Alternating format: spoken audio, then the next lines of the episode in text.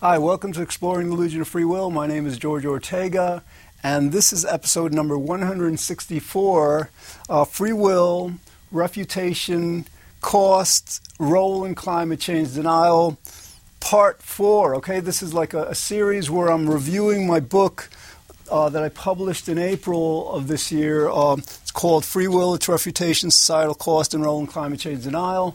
And um, all right, so we'll we'll get right into it. Um, so we're on page seven. We're we're going to go through the entire book. All right. Um, I guess the way I what I usually do is like go through an intro of like you know giving a definition of free will and why this show is important and all that. So basically, all right, free will is a belief that we are free to decide what we want to do, think, say, feel, whatever, without anything that's not in our control, either compelling us to do what we do or influencing our decision. Because even if something just influences our decisions, then we wouldn't have a free will. Because our will would be a combination of, you know, us and whatever's influencing us, whatever. So, all right, so like, so the reason, the basic reason why we don't have free will is because of this principle of causality. And I noticed that. Um, that on page seven of the book, I actually start going into that. So rather than explaining it, let me just go right into the book and um, and so go through it. All right, so let's see. All right. So basically, um, the premise behind this section is that causality, this law of cause and effect, is irrefutable. It's, it's as irrefutable as the fact that reality exists and the fact that reality is in motion. So let me, uh, let me go through this. So, all right, I say um, causality is in fact so fundamental a universal process that, it's, that it is a priori Okay, um, a priori means self-evident, and like there's a couple of definitions of a priori. Um, one means like self-evident, for example, a equals a. Okay, um, you know this this table is a table. You can't dispute that, right? But there's another kind of like form of a priori that Kant referred to, and which is a, a bit different. Um, you know, he the two examples he uses is a priori, um, you know, phenomenon or facts are actually causality and um, and time. So anyway, so like you know um, this you know causality may in fact be a posteriori, which means like you know deduced on um, based on certain facts. But uh, you know it's a it's kind of like a debatable point. But anyway, the, the idea is like it is so fundamental, it's so self evident that it's irrefutable. Okay, so like why is that? Okay, so like yeah. The first a priori fact of the universe is that it exists. You can't deny that. Now, I don't care if like some people say, all right, reality is a dream maybe or or whatever or like what we're perceiving isn't reality. Doesn't matter how we perceive or define this universe reality. We know that it exists, okay? That, that's like beyond beyond doubt. Um, all right, and the second the second a priori irrefutable fact of existence, as I said before, is that things are in motion. You know, like if things weren't in motion, this show wouldn't be happening. You'd, you wouldn't be watching this. Um, nothing would happen. The, the universe, no Big Bang would have ever happened. The universe would have been, you know, eternally motionless. Nothing would have happened. So, like, so we've got two a priori facts about the universe, indisputable.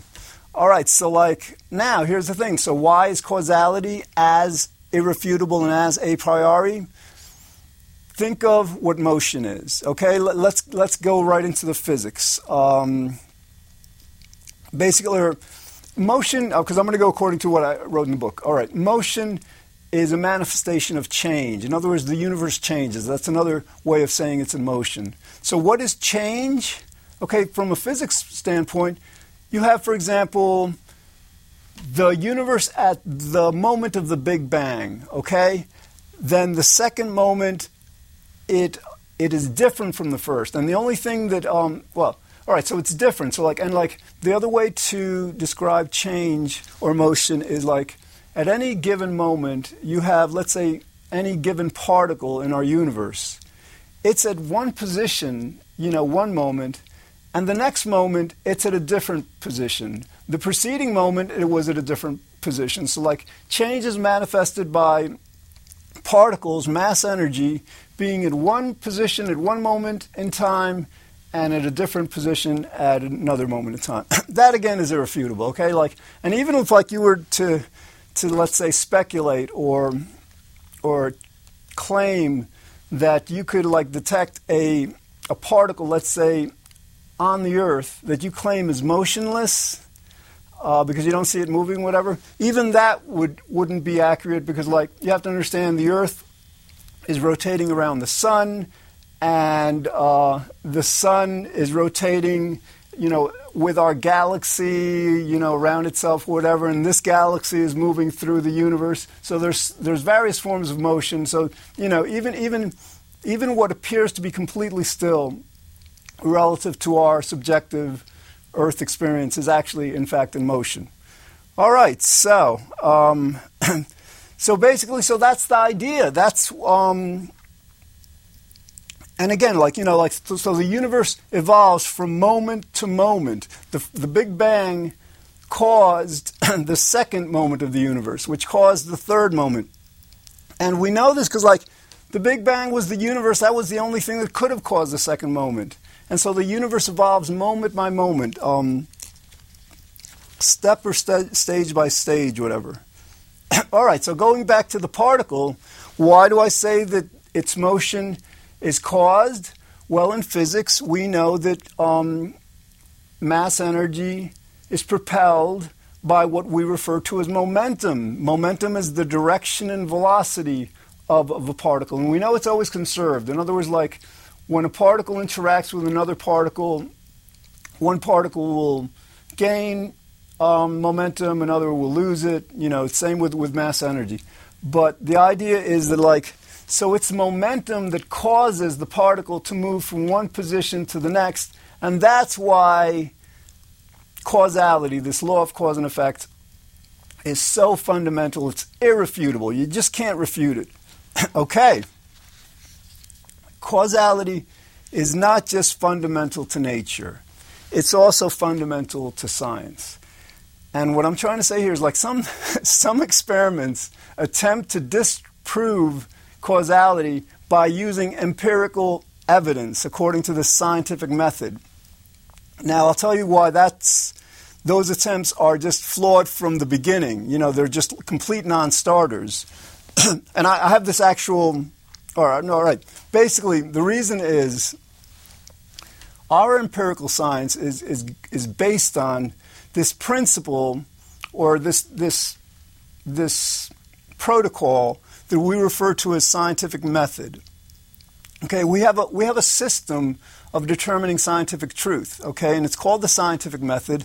And basically, the scientific method relies on this principle caused called same cause, same effect. That's what it's referred to. In other words, like, in order to establish scientific knowledge, what they do is they'll, let's say, they conduct an experiment, right?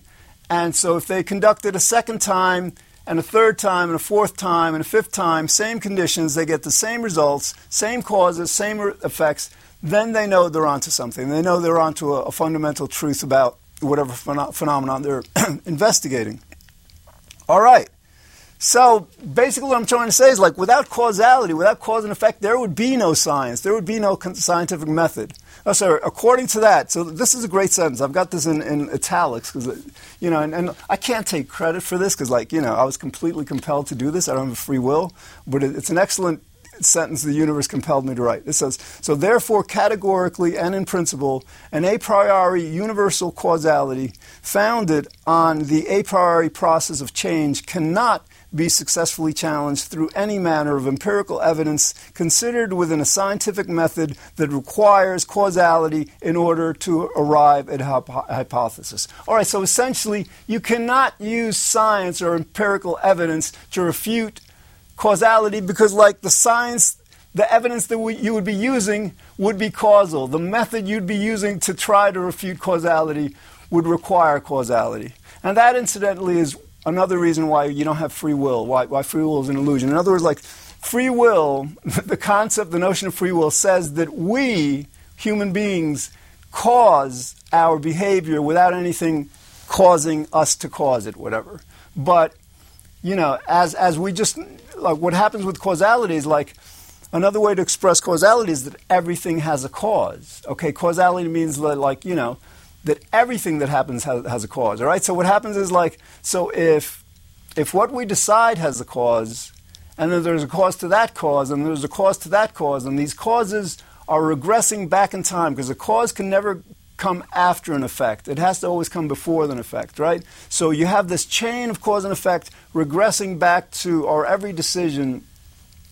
And that that is what refutes free will. But like that, what I'm saying is like, you know, in other words, the notion of free will requires the causality. In other words, to make the notion of free will intelligible, coherent, it requires the causality that refutes it. You know, to say that that you know we caused our, our will caused freely whatever our decisions is to say that you um, you acknowledge the the existence of causality. But once you do that and you recognize that this causal chain regresses back to before we were born, you understand why absolutely none of our actions could in, in any way be you know up to us.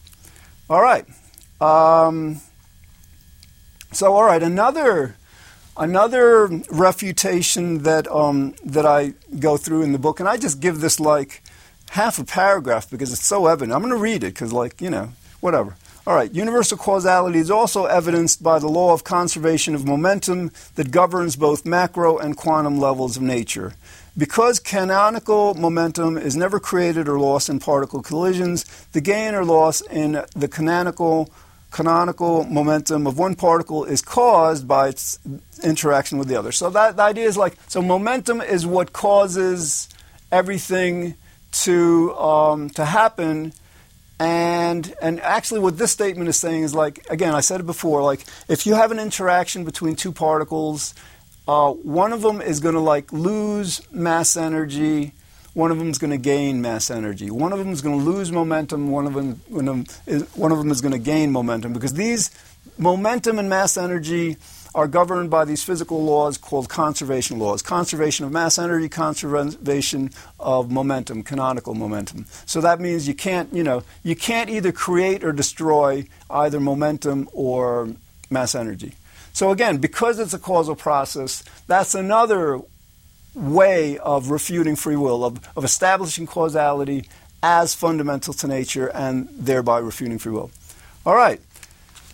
So, um, some people, you know, this, this illusion that, that, incidentally, of course, the universe compels us to have, because it's not like we're choosing it of our own free will, but this illusion is very powerful. It confuses very ostensibly intelligent scientists who, who otherwise do I, I, presume good work. But this, you know, with this topic, they, they feel the need to believe that they are the authors of, the, of their, you know, actions so strongly that their their desires kind of like hijack their reasoning. They're not able to like understand these simple concepts. So they are simple. I mean, what I'm saying is like you know a fourth grader could understand it actually.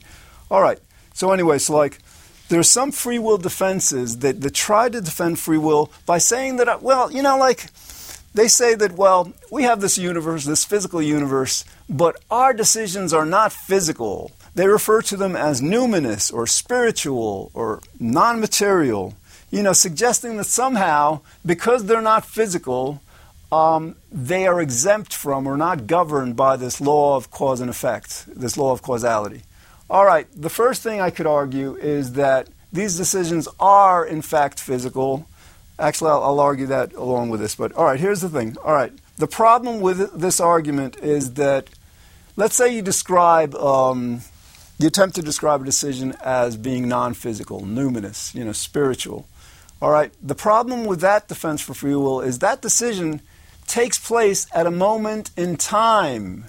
Okay, now what happens? Time is the measure of mass energy moving through space, the rate of motion, how quickly it moves, you know, how long it takes to, to, get from one point to the other. So clearly, time requires both mass energy and space to exist. Without mass energy, there would be no time. So, in that sense, time, mass energy, and space are physical because they are that's what the universe is comprised of to say to say in other words to say that anything is occurring in time and try to say that it is nonetheless somewhat physical. It, it, it's illogical. It's an illogical conclusion because the moment something takes place in time, it is part of the fabric of the, the physical universe. You know, otherwise we'd have to say that, well, you know, this decision we're making, this spiritual decision, is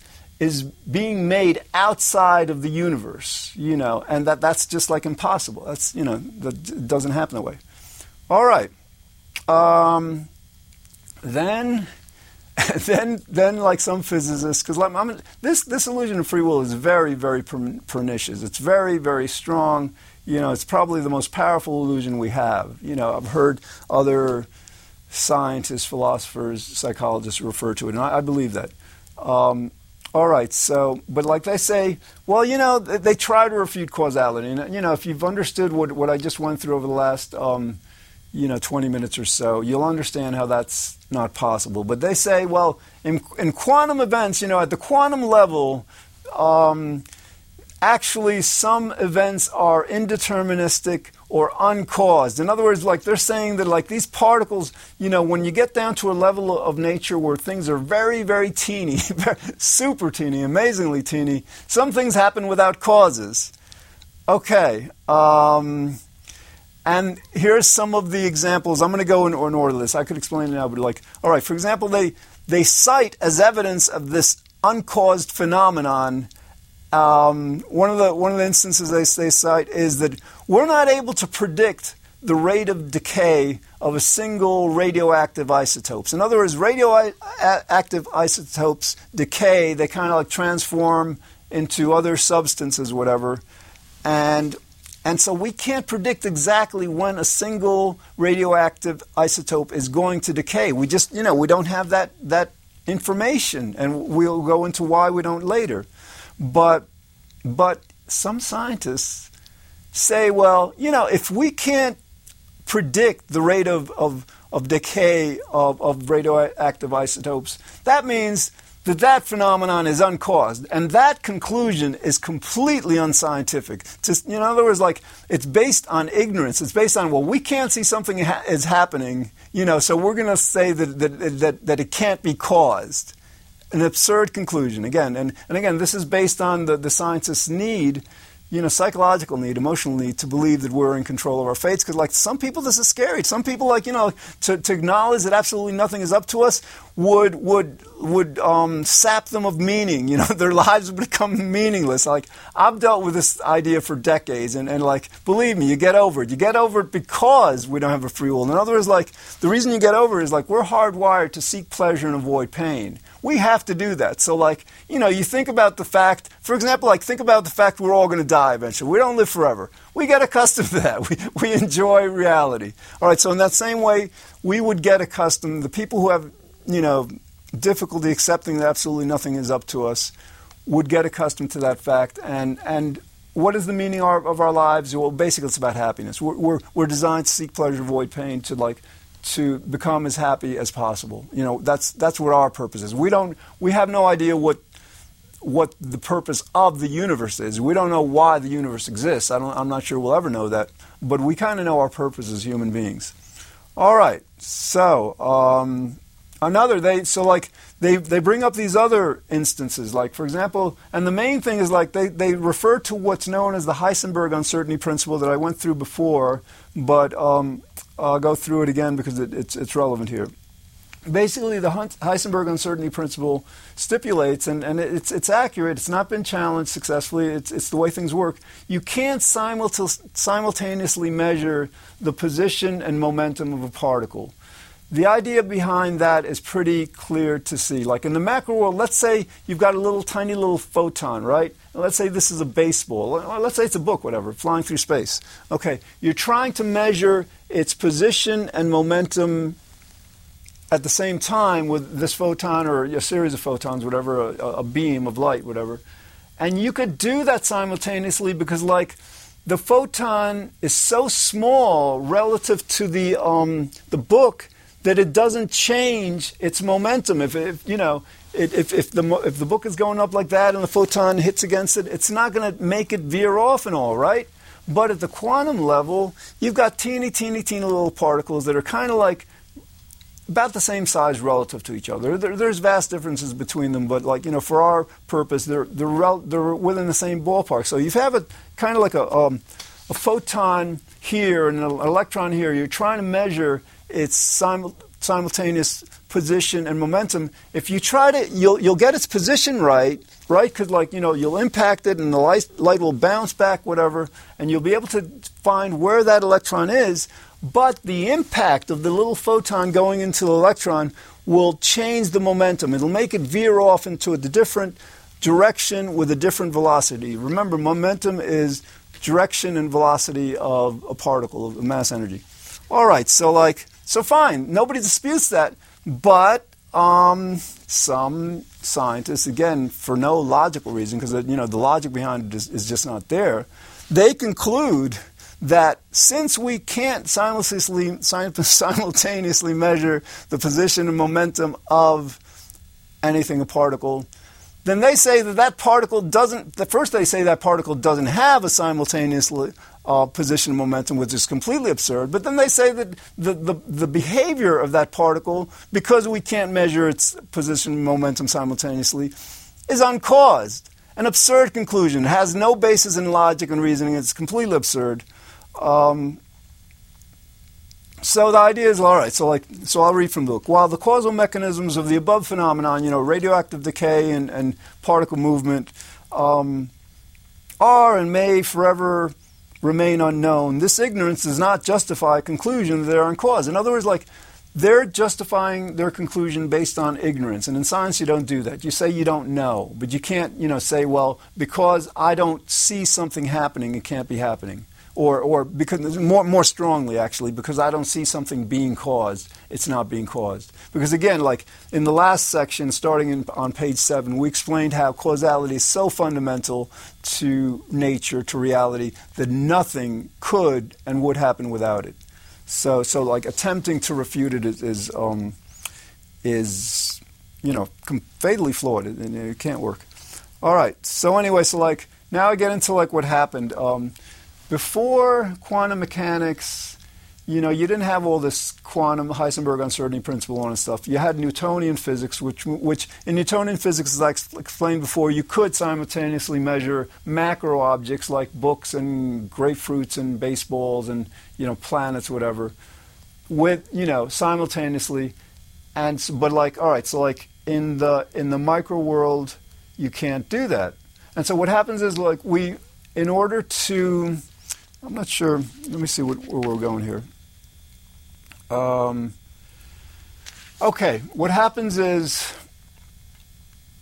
in order to measure phenomenon at the micro, the quantum level, because we can't, you know, measure the simultaneous position and momentum, we have to. What we do is of a single particle, what we do is measure the simultaneous position and momentum of groups of particles. And that's how we get quantum measurements. That's, in fact, the technique. So, in other words, like, let's say this book is not like a macro object. Let's say, I mean, it's, it's acting as a, but it's a group of electrons. So, we'll fire photons on it repeatedly, you know, 10, 20, 100, 1,000 times.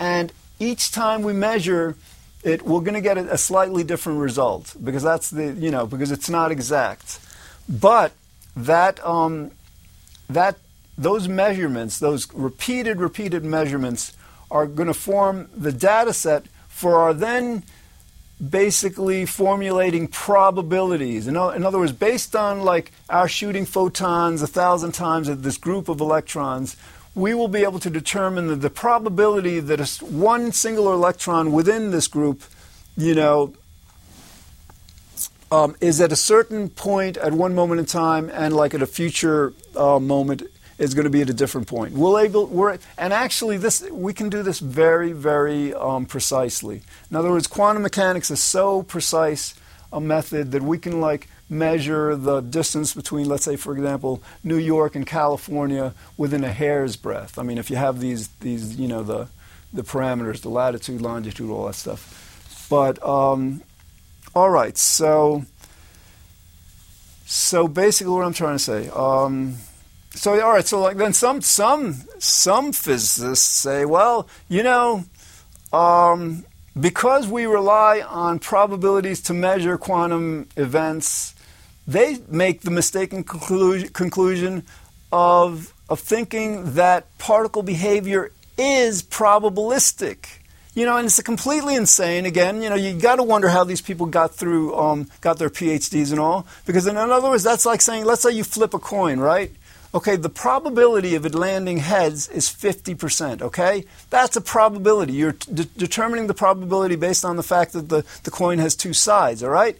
But just because there is a probability of it landing on heads, you know, 50%, doesn't mean that the, the coin is, the behavior of the coin as it's like moving through the air and all, is probabilistic. No, reality does not function probabilistically. We use probabilities in order to determine the behavior of certain phenomenon. So, all right, so that's, that's, so in other words, like what I'm trying to say is some people say, well, it's the probabilistic nature of reality that, that, um, that um, could potentially give us free will, and they, never like they never explain how that works because it doesn't work. You know, in other words, even even if even if it was true, even if like in some bizarro universe the reality you know, behaved probabilistically, that wouldn't give us free will either because our, our decisions being probabilistic, what's that mean? if we're doing things probabilistically, we're not doing them of our free will because to do something of our free will means we're doing it and nothing that we're not in control of is making us do it or taking part in the doing of it. And naturally, we wouldn't be control, in control of the probabilities. I'm running out of time. All right, so like I hope you understand this section, and like in the next section, um, we're going to get into like we're going to refute some published free will defenses because there's a little more that I um, didn't get into on page 10, but, um, but I think I, I, I, basically covered it actually.